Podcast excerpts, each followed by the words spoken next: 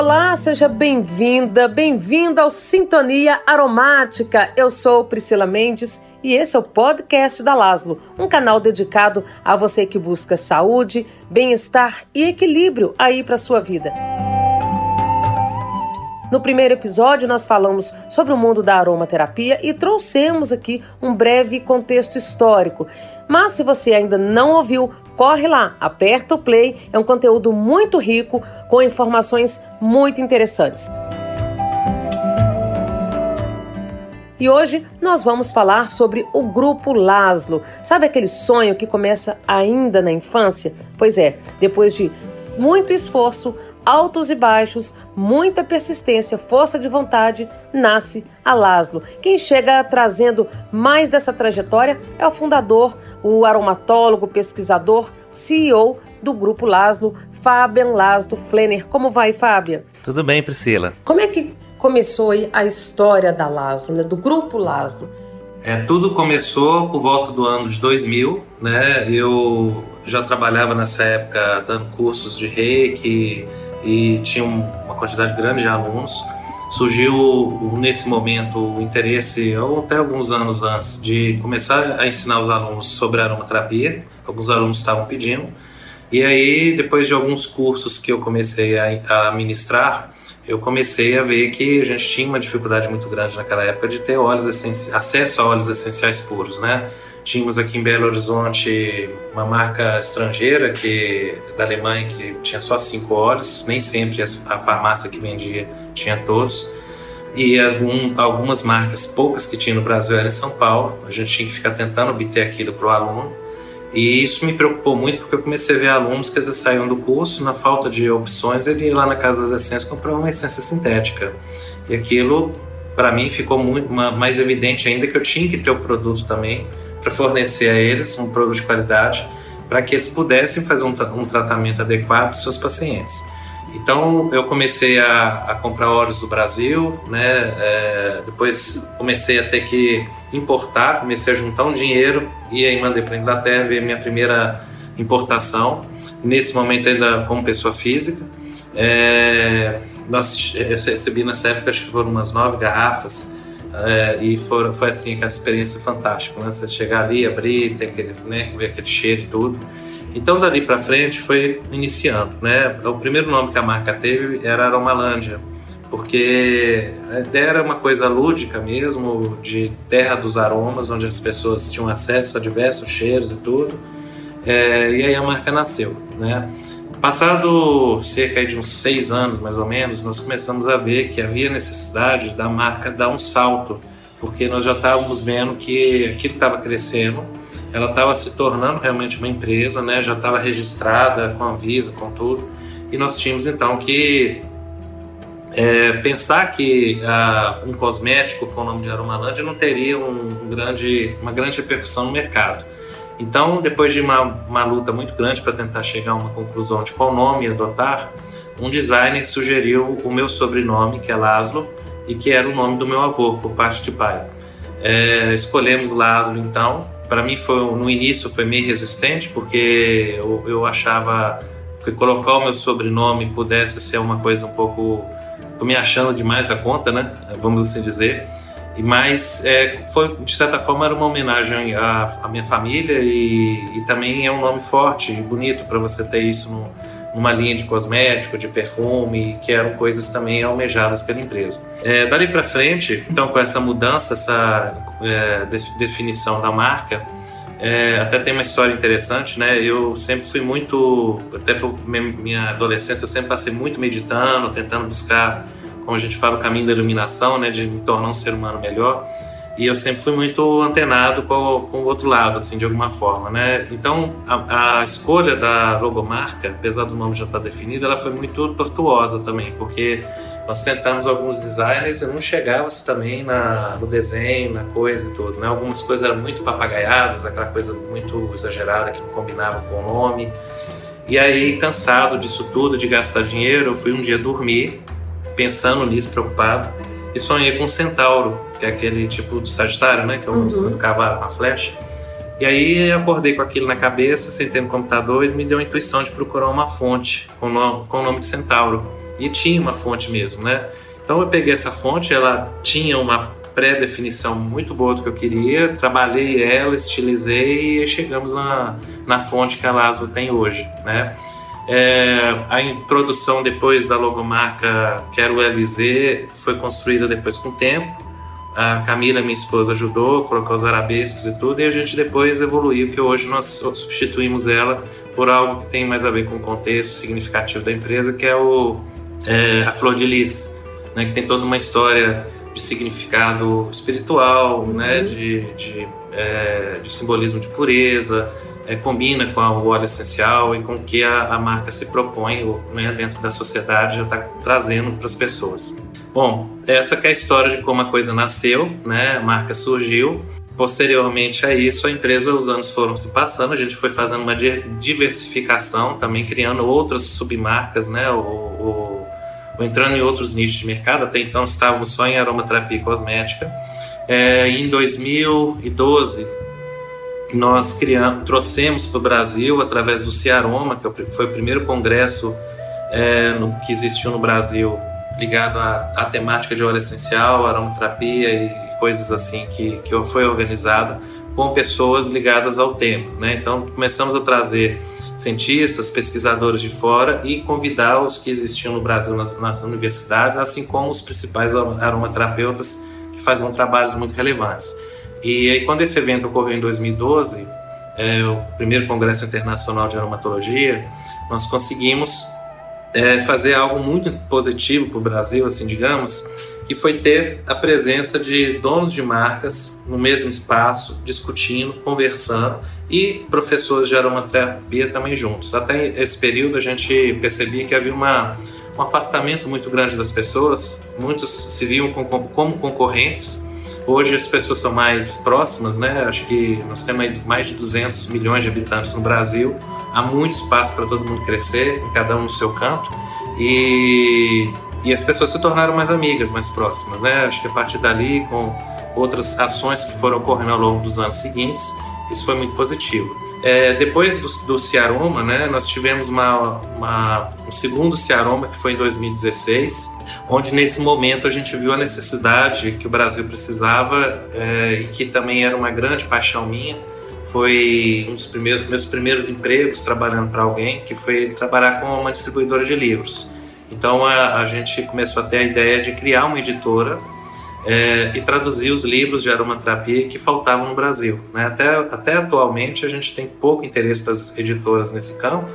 É, as poucas que tentaram investir, nem todas foi, foi muito frutífero, talvez porque elas não estão muito dentro da área. E aí nós começamos então a, a fazer tradução de livros em francês, inglês e hoje nós estamos com livros até da Índia, de outros em encaminhamento, né? É, a gente, eu fiz uma busca grande dos livros mais importantes que tem no mundo Todos os meses a gente faz uma compra grande de livros para fazer essa seleção, já há vários anos. E realmente aquilo que é meio cópia um do outro, né, a gente não tem interesse de trazer. Nós queremos trazer as coisas que realmente vão fazer grande mudança né, no pensar, na forma de atuar, de, de ver é, essa área de uma maneira é, mais avançada né, e com mais conteúdo. Então a editora, ela, até o slogan dela é mudando o mundo através do conhecimento. É, o nosso foco até então tem sido muito óleo essencial e aromaterapia, mas nós estamos entrando em outros campos também que a gente tem percebido que a sociedade está precisando e que a editora pode contribuir, né? Então, a perfumaria é uma área que tem muito pouco livro dedicado a ela, traduzido. Estamos com alguns livros muito preciosos já vindo para o Brasil. Temos a área de cannabis medicinal, que é outra área que a gente está encampando também, porque a gente vê ainda que tem pressa esse assunto muita falta de conhecimento, muito preconceito e tem literaturas muito robustas, médicas e, e importantes para serem trazidas para as pessoas poderem compreender um pouco melhor de como que isso pode ser é, melhor aproveitado né, para a vida de muitas pessoas.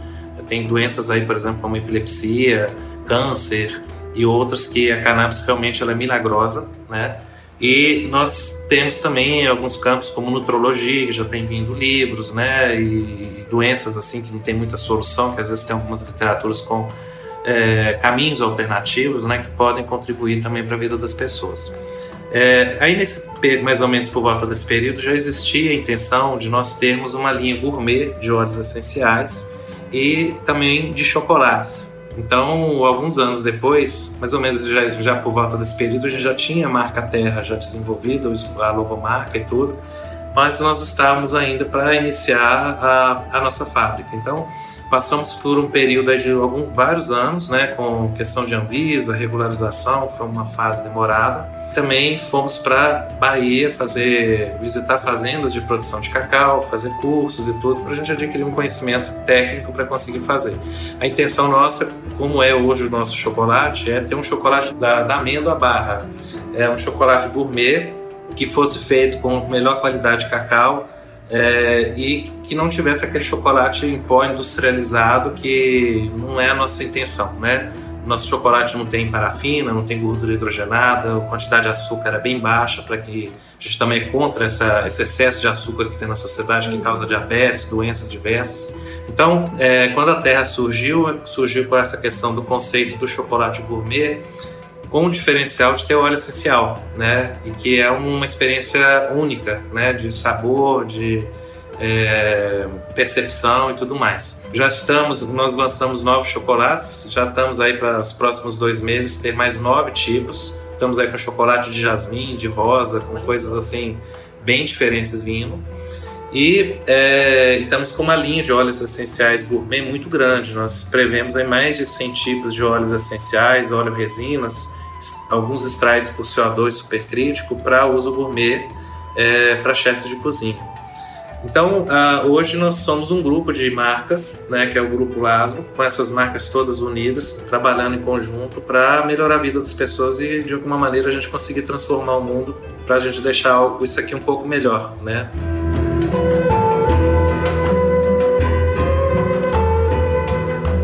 Fábia, é, toda essa história, a formação do grupo, né? Quando a gente fala assim do grupo, não imagina a situação toda que, que envolveu para vocês chegarem, né? Onde chegaram hoje.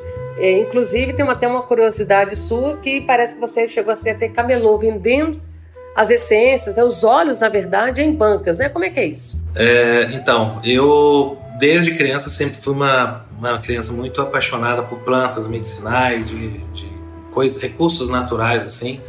É, comecei a estudar isso já, digamos assim, 10, 8, 9 anos de idade, 10 anos, eu já estava ali querendo ler livro, indo para o mato com o caseiro da minha tia, que a gente saía, eu ia com um livrinho, né, anotando para que, que servia cada planta, ele ia falando e eu fazendo uma essicata com a folhinha seca.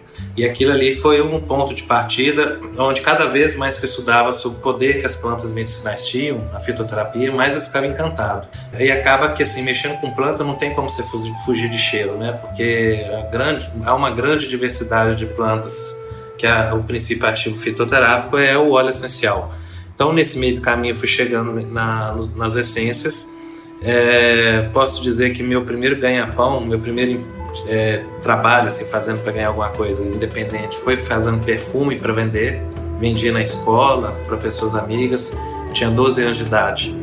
E nessa época, obviamente, a gente não conseguia achar óleos essenciais, é, então acabava comprando essência sintética mesmo para fazer o perfume. Mas eu muitas vezes fazia os perfumes misturados com as ervas, né? Então fazia uma tintura, colocava a essência, nessa época eu estava gostando de estudar astrologia, então fazia aquelas coisas meio, digamos assim, na mistura do, do bruxo, né? É, mas tudo com o contexto de sempre fa eu fazia os perfumes muito com a, tinha os perfumes personalizados, né? De querer ajudar a pessoa, então eu fazia alguma coisa ligada à astrologia, muito do emocional, do que, que a planta representava, do que que aquele óleo essencial que não era um óleo, mas também de alguma forma era o que a gente tinha de recurso. Então foi mais ou menos assim que eu fui começando, né? Bom, uma das coisas também uh, pessoais minhas é sempre que eu, eu, sempre quis ser muito independente. Eu uhum. nunca gostei de pedir dinheiro para meus pais. Meus pais são de origem muito simples, né? Nunca tiveram muito dinheiro. Até quem hoje em dia vê a Lázaro pensa assim, ah, o pai, o avô, sei lá quem é, é foi de, de, herdou a empresa e tudo. Não, realmente foi conquistado à base de muito sangue, né? Muita dedicação. E esse período da minha adolescência, eu trabalhei como camelô, fui pra rua mesmo, né? Tinha ali banquinho no domingo, na feira hip, que a gente, eu colocava, era uma banca, digamos assim, holística, né? Porque tinha cristais, tinha incensos, é, livros de autoajuda, é, às vezes te conseguia alguns óleos essenciais também para ter. E aquilo ali foi o, o através dessa, dessa venda de rua, né, do camelô, eu consegui pagar muitos cursos que eu fui me, me, profissionalizando e fui me aprofundando dentro dessa área, né? Cursos de fitoterapia, de reiki, de florais, de aromaterapia, e a coisa ali foi caminhando. Né? Eu não tive a oportunidade de fazer faculdade porque é, no momento em que talvez fosse o momento de eu estar fazendo faculdade, eu descobri que vai ser pai. Então eu tive que realmente me dedicar muito a, a nesse momento, é, priorizar o meu filho e, isso me demandou muito esforço de questão de trabalho e tudo mais. Mas eu acho que assim foi um, um por eu ter, sempre ter sido muito interessado em estudar é, ciências, né? Eu adorava ler livros de medicina, de química e desses assuntos correlatos ao que eu trabalho hoje de alguma forma isso me ajudou muito depois nos cursos que eu já ministrava e o trabalho foi crescendo, tanto com a parte da venda dos olhos, quanto com relação também às aulas. Né? Então foi mais ou menos assim que comecei. Durante as pessoas que estão nessa área há mais tempo, né, eu praticamente fiquei uns 20 e poucos anos da minha vida muito dedicado a viajar e dar curso pelo Brasil inteiro. Né? Até que determinado momento eu tive que parar por um processo de esgotamento mesmo, está muito cansado. Foi uma fase que eu perdi a minha mãe por um câncer. E dali para frente foi também mais ou menos o período que a editora surgiu, né? Que eu acho que compensou um pouco essa, essa esse fato de não estar mais dando as aulas. Surgiram professores, né? Que começaram a ministrar os cursos. A gente criou o nosso nossa escola foi em 2019, que é o IBRA, Instituto Brasileiro de Aromatologia, e eu já estava com alguns alunos que queriam dar aula se tornaram professores e até o, o, até o momento atual eles trabalham conosco dando as aulas pelo Brasil todo. Agora, Fábia, claro que toda essa trajetória você construiu com esforço, é uma história muito bacana que inspira de fato, mas a gente sabe que os colaboradores fazem toda a diferença também na hora de, de produzir, de entregar o produto que chega, por exemplo, né, na casa do cliente, para as pessoas de uma maneira geral, aquilo que vocês entregam ao mundo passou pelas mãos de alguém. Como que é essa relação com os colaboradores, seja até mesmo lá na fazenda, onde são extraídos é, os óleos, até chegar aqui com o pessoal que da venda, como que é essa relação que a Lasdo tem também com os próprios colaboradores? É, bom, a gente uma coisa que a gente tem que ter em mente é que o óleo essencial não chega no frasco do nada, né? A gente tem que ter intervenção humana nesse processo. Então essa intervenção ela vai desde o agricultor, numa cadeia, até quem trabalha conosco na empresa e até lá na ponta final com o terapeuta que indica ou com a loja que está vendendo, né? E a pessoa que está utilizando. Então é, eu vejo assim que a gente tem dentro desse dessa cadeia toda uma, uma necessidade de valorização muito grande em tudo, todo esse processo, né?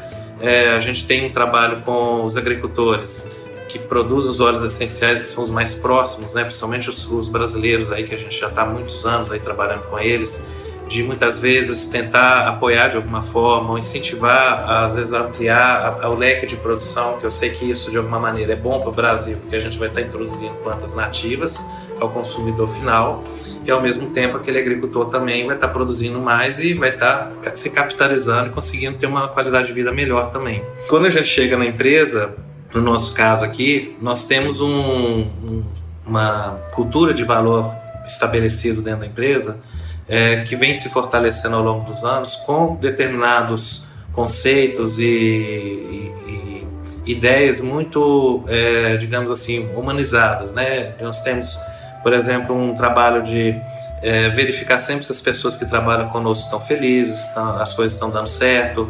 A gente se preocupa muito com a saúde, principalmente nesse processo de pandemia, né? Quando a pandemia explodiu no começo de, de fevereiro, né, de 2020, é, uma das coisas que nós fizemos logo em seguida foi disponibilizar para todas as pessoas da empresa, né? A empresa ofereceu isso sem custo algum, é, frascos de vitamina D para reposição. Primeiramente que a vitamina D ela atua em dos mais de 200 genes relacionados ao sistema imunológico e nós tivemos durante a pandemia pesquisadores de Turim, na Itália, e de outros países descobrindo uma coisa muito interessante. As pessoas que ficavam com os piores sintomas de Covid, chegavam a ser entubadas ou morriam, elas tinham níveis de vitamina D muito baixos no sangue. E as pessoas que têm poucos sintomas ou não tem sintoma algum, pegam e aparecem os anticorpos, mas elas não manifestam nada, são pessoas que estão com os níveis bem altos. Então isso mostra uma evidência que esses genes que a vitamina D atua, que inclusive são genes ligados à produção de anticorpos, é, ela, se torna, ela é um fator imprescindível para que a gente tenha uma boa resistência a essa infecção. É, então, devido a isso, a gente fez essa intervenção de dar para as pessoas. Até estava conversando com um médico amigo há pouco tempo, contando esse caso, né, porque ele também é, prescreve muita vitamina D para os seus pacientes. E ele nos sugeriu é, da gente, após terminar essa, essa fase né, da Covid, as coisas ficaram um pouco melhores, a gente de repente escrever isso como um, um artigo sobre o resultado, porque são, a Empilas hoje tem 60 funcionários, então a gente tem 60 pessoas que estão usando vitamina D durante a Covid e tivemos funcionários, né, pessoas tendo a Covid, mas ninguém com sintomas graves de entubar, de ter que foram sintomas como uma gripe, né? Então a gente acredita que isso tem uma, inclusive algumas pessoas com mais de 50, 60 anos. E uh, uma da, das, uh, dos fatores que nos leva a crer que essa reposição que tem sido feita a cada três meses, esse frasquinho, ela tem contribuído de uma maneira muito especial, né, para manter as pessoas mais imunes a essa situação. Então, esse é só um pequeno exemplo de. Pode parecer uma coisa boa, mas não só esse caso, mas diversos, quando a gente tem essa oportunidade. Até tem agricultor que a gente mandou vitamina D também para ele. Olha né? só é, por conta de compartilhar esse tipo de coisa.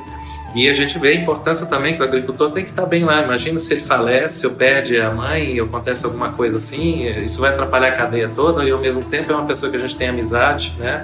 Nós prezamos por ela, então a gente tenta sempre ter esse pensamento do outro. E algo que eu acredito é o seguinte: por que, que eu vou me preocupar inicialmente de fazer um trabalho de caridade ou de apoio de alguma forma com quem está lá do outro lado do mundo? se quem está mais perto de mim eu não dou atenção, né? Então acho que a gente tem que começar quem está mais próximo e dali a gente vai replicando isso, vai estendendo ao resto. Então, é, além disso, a Laszlo tem, tenta se engajar muito sempre, quando possível, em projetos sociais, é, projetos ligados à ecologia. A gente iniciou uma ação anual, de, é, toda final de ano, próximo aí do Aroma Day, que é o Dia Nacional da Aromaterapia, de fazer plantios de árvores né? No ano passado, 2020, a gente teve aí o, um cultivo de 300 árvores. Foram vários colaboradores da LASO, pessoas que trabalham aqui dentro com a gente, participar do projeto para plantar árvore e foi assim incrível a gente ver as pessoas felizes de terem a oportunidade de fazer algo assim. É, é, pequeno você pegar uma plantinha e pôr ali na terra, mas é tão significante de você ver que você está fazendo algo para um lugar que ficou ali com uma área invadida, toda destruída, e você contribuir de novo para a floresta ser restabelecida.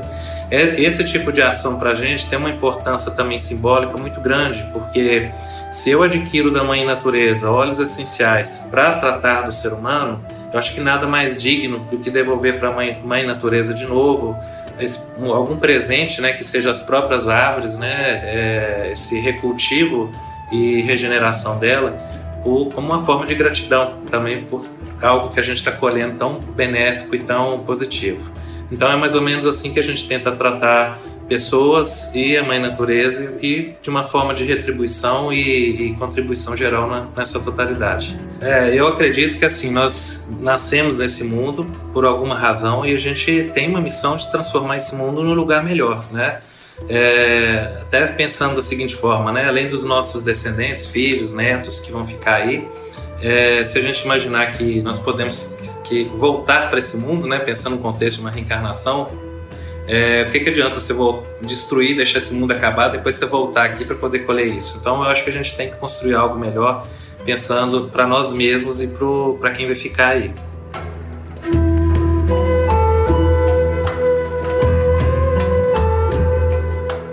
É, Fábio, e hoje a Laszlo, ela trabalha com quase 400 variedades, tipos aí de óleos essenciais, incluindo aí de plantas exóticas.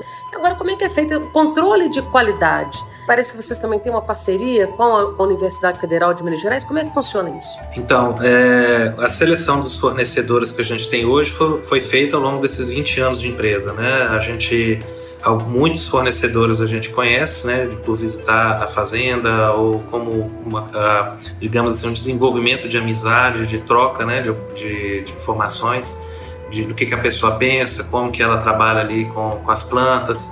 Então, é, isso é algo que a gente não conquista da noite para o dia. O segundo ponto é que, tanto por uma questão de confirmar né, a qualidade do produto, como também a gente verificar se as taxas de princípios ativos estão se mantendo ou são legais daquele local onde a planta nasce, a gente iniciou é, as análises por volta de 2006 ao, ao redor disso, na UFMG, que são as análises cromatográficas. A Laszlo foi a primeira empresa do Brasil a realmente se preocupar de iniciar as análises cromatográficas, que até então ninguém se preocupava de fazer isso aqui, para fazer a seleção dos seus fornecedores e de tempos em tempos está fazendo essas análises para verificar se esses princípios ativos né, naquelas plantas extraídas eles estão se mantendo e a qualidade também. Então, é, vou dar um exemplo aqui, a gente precisou de achar um bom fornecedor de sândalo, nós buscamos amostras de 10 empresas na Índia. Só uma empresa que tinha sândalo puro. O resto era tudo batizado, era essência sintética, e isso mostra pra gente que você tem que realmente ter um critério muito grande, né, de quem você vai comprar. Tem que ter essas reanálises, porque eu já tive também situações de às vezes o fornecedor é, encaminhar uma cromatografia dele e a gente reanalisar que a composição está sendo totalmente diferente. Então existe isso também e existe a questão de que é, dependendo do país que você está adquirindo óleo, né, da região, você também tem uma mudança constitucional. Então você tem que saber se aquele óleo não é só uma questão de pureza, né? Você tem que saber se o princípio ativo tem concentrações adequadas para a quem vai usar alcançar os resultados que espera. É, existe uma outra coisa também que a, a Laszlo foi se diversificando, por isso que a gente tem tanto óleos essenciais, é, que são é, óleos de regiões diferentes. Vou dar o exemplo da lavanda. Né? A gente tem vários tipos de, da lavanda angustifolia, de óleos de vários países, e ocorre com o óleo essencial uma coisa que é muito similar ao vinho, que é o terroir. Então, é, algumas marcas optam de ter só uma, uma lavanda angustifolia, né, de trabalhar só da França, da Bulgária, de algum lugar. A gente optou de ter uma variação porque dependendo do local que aquela lavanda cresceu, ela muda muito o cheiro. Ela tem pequenas mudanças de constituintes, que às vezes ela fica mais seca, fica mais floral. E além disso, a lavanda tem o que a gente chama de cultivares. Igual você tem a tangerina, pocan, uhum. murgô e assim vai indo. Tem uma lavanda Hitchcock, tem uma lavanda Mustard, tem uma lavanda Malê. Isso faz também com que, apesar de ser uma lavanda verdadeira, angustifolia, ela tenha variações no cheiro. E isso, para quem trabalha com perfumaria, é inestimável. Né? É algo que a gente consegue oferecer porque você consegue trabalhar com perfumes muito diferentes. A gente consegue ter nessas variedades do mesmo óleo, às vezes variações de preços, porque tem alguns que são, igual acontece com o vinho, a nível de qualidade é lá em cima, então ela é mais cara, e outras vezes ela não tem uma qualidade tão, tão olfativa tão grande, mas é um óleo puro, né? mas o solo ali não gratificou aquelas plantas aquela diferença, aquele diferencial tão grande se torna um óleo mais acessível para pôr em difusor, fazer vela ou sabonete. É, e não deixa de ser um óleo natural puro. Então essa, essas questões nos permitem a, a oferecer ao cliente muitas vezes é, a chance de escolher o que ele gosta mais por questão de cheiro, né, opção e tudo mais e exige também da gente que a gente tenha realmente um controle de qualidade com essas, essas análises é, sendo feitas né, periodicamente para poder oferecer ao cliente essa garantia. Então tem isso, tem a questão do contato com, com o produtor, tem a questão do, de, de, selecionar por princípio ativo a cromatografia que é feita. Nós fazemos essa leitura para ver se o óleo realmente está de acordo, né? É, tem outro ponto que, até sobre a curiosidade sobre a cromatografia, é, depois que a Laszlo começou a fazer isso no Brasil, a gente começou a ver que deu uma explosão de todas as marcas começando a fazer também, né? E eu acho isso muito positivo, porque a intenção é essa mesmo, que todo mundo faça e, e se saiba o que está sendo comercializado, porque uhum. eu já fiz análise de muita coisa que realmente é adulterado, de péssima qualidade, que não tem condição de se comercializar aquilo. Nunca compramos nada de ninguém, colocamos à venda sem antes analisar para ver o que, que tinha, né? Mas, por exemplo, a gente começou a ver nos últimos anos que a cromatografia ela se tornou um sinônimo de que ah, eu tenho a cromatografia, estou vendendo produto puro. E não, isso não é verdade. Né? É, então, assim, a gente vê hoje empresas que colocam no seu site uma cromatografia de lavanda, por exemplo, e quando a gente vai lá e olha a cromatografia dele, é uma lavanda adulterada. Ele está colocando um atestado de que está vendendo um óleo impuro. Só que o consumidor não sabe ler a cromatografia e ele também não sabe, porque a universidade ela não faz a análise e coloca se é puro ou não é. Ela simplesmente faz a análise e te entrega. Quem tem que ler é você, um técnico que tem que conhecer, né?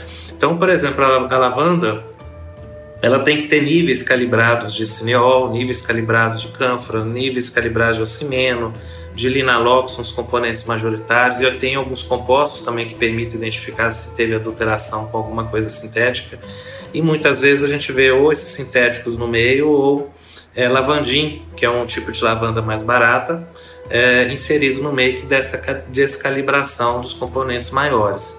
Né? Então, assim, é uma advertência hoje que é importante colocar, é que é, só ter a cromatografia e pôr ela lá para o cliente e o cliente achar que aquilo é o máximo, infelizmente chegamos a esse ponto no Brasil. Né? Tem que saber quem vai ver essa análise, se essa análise realmente está pura ou não. Porque senão você está comprando gato por lebre achando que é uma maravilha. É, até mesmo as análises na UFMG é um trabalho muito de parceria. Geralmente uhum. eu recebo análise né? Que eu que sou o técnico que, que tem mais conhecimento para isso, faça a leitura e verifique se essa análise está de acordo ou não está. E se alguns componentes até que estão aparecendo estão um pouco estranhos. Então já tivemos casos, por exemplo, é, questionar a própria análise, porque assim a gente tem algo que é chamado de, na análise da cromatográfica, um índice de Kovacs. Esse índice de Kovacs, ele, quando a análise não passa por uma espectrometria de massa, que é para identificar qual molécula é qual ali dentro que está passando, é, às vezes é feito COVADS porque você já a universidade já analisou aquele óleo milhões de vezes, ele é mais barato. Então você só faz ele, ele já vai te dar os picos, você compara e identifica os compostos. Mas se não foi feito a, a, a, o massas antes, você pode ter nesse pico três compostos que estão nele. E aí, se quem fez a leitura não fez os comparativos, ele pode, por exemplo, substituir um linalol por um geraniol. E aí, se isso for para frente, a pessoa está colocando uma análise com uma informação é, errada. Né? Então a gente tem todo esse cuidado de rever, inclusive, a análise universitária né, da faculdade para ver se alguma coisa desse tipo passou, para poder devolver e realmente ver se aquele composto é aquele e a análise vir correta.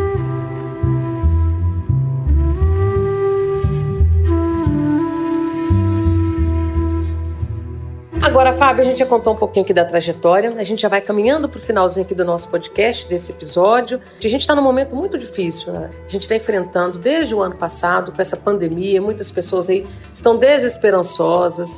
Mas o que, que você diria hoje para as pessoas que também sonham como você? E se você tem um sonho hoje em relação a Laszlo, qual seria esse sonho? Bom, eu acho que a gente tem três coisas principais que você tem que se manter, pelo menos na minha experiência de vida, para o sucesso. Uma delas é que você tem que ser otimista sempre, que quanto mais pessimista você for, mais você vai dar para trás, né? As coisas não vão caminhar. Segunda coisa, você tem que ter fé no seu ideal. Se é um ideal bom para um mundo melhor, de alguma maneira que você vai contribuir para as outras pessoas, para algo que vai ser no sentido bom, né? Acho que a gente tem que ter, a gente, todo mundo tem algum, algum sonho de algo, como você fez a pergunta até que eu, uhum. né, sonho para Lázaro aí de agora para frente, mas eu acho que todo mundo tem um sonho de, de, de alguma ou um negócio próprio ou de trabalhar com tal coisa, ou se formar, mas os finalmente desses sonhos sempre tem alguma coisa que a gente vai deixar para o mundo. Então a gente tem que manter essa, essa fé com otimismo para conseguir manter na, na persistência para aquilo. E a terceira coisa é a persistência mesmo, você não desistir. Porque tem aquela frase, né? A água é, mole. É, mole tanto bate na pedra até que fura. E ela é verdade. Eu, assim, se eu tivesse desistido por conta das dificuldades que eu encontrei em muitos momentos na minha vida, hoje eu não teria empresa mais, né? Eu já teria acabado há muito tempo e hoje estarei trabalhando com outra coisa. Então, foram anos para mim muito desafiantes principalmente no Brasil como empresário, mas insistindo, tendo fé e otimismo, a gente chega onde a gente quer chegar. E para Laszlo, nós completamos 20 anos no ano passado, 2020. A empresa começou, como eu falei, no ano de 2000. E a gente sonha para os próximos 20 anos é, tudo, tudo isso que nós trouxemos de bagagem, que isso possa se tornar um, um legado para tornar tanto o Brasil quanto o mundo um lugar melhor para as pessoas, né? A gente está com projetos aí de, de lojas próprias para poder essas lojas irem pelo Brasil, levando conhecimento através dos livros, do, de alguma forma bem-estar e, e, e, ajuda na, na, no equilíbrio né, e na cura das pessoas, é, alimentos saudáveis. Então, nosso sonho é que isso possa se concretizar e de alguma maneira a gente deixar esse legado contribuindo aí para quem entrar nessa loja poder sair transformado em uma pessoa melhor para ela própria e para o mundo. Tá certo, Fábio. Agradeço aqui. A gente chegou no finalzinho do nosso podcast e fica aí o recado. Espero que você também consiga deixar a esperança germinar aí no seu coração em busca de transformar esse mundo em algo melhor que a gente está precisando, né, Fábio? Sim. O Sintonia Aromática vai ficando por aqui. Muito obrigada, Fabian, pelos esclarecimentos e gratidão a você que está aqui sintonizado com a gente. Se você quer conhecer um pouco mais da Laszlo e dos produtos que ela oferece, você pode interagir nas redes sociais. No Instagram, basta seguir o perfil arroba Laszlo, ponto oficial. E você pode também curtir a página da Laszlo no Facebook. Eu encontro você no próximo episódio. Um abraço aromático e até lá!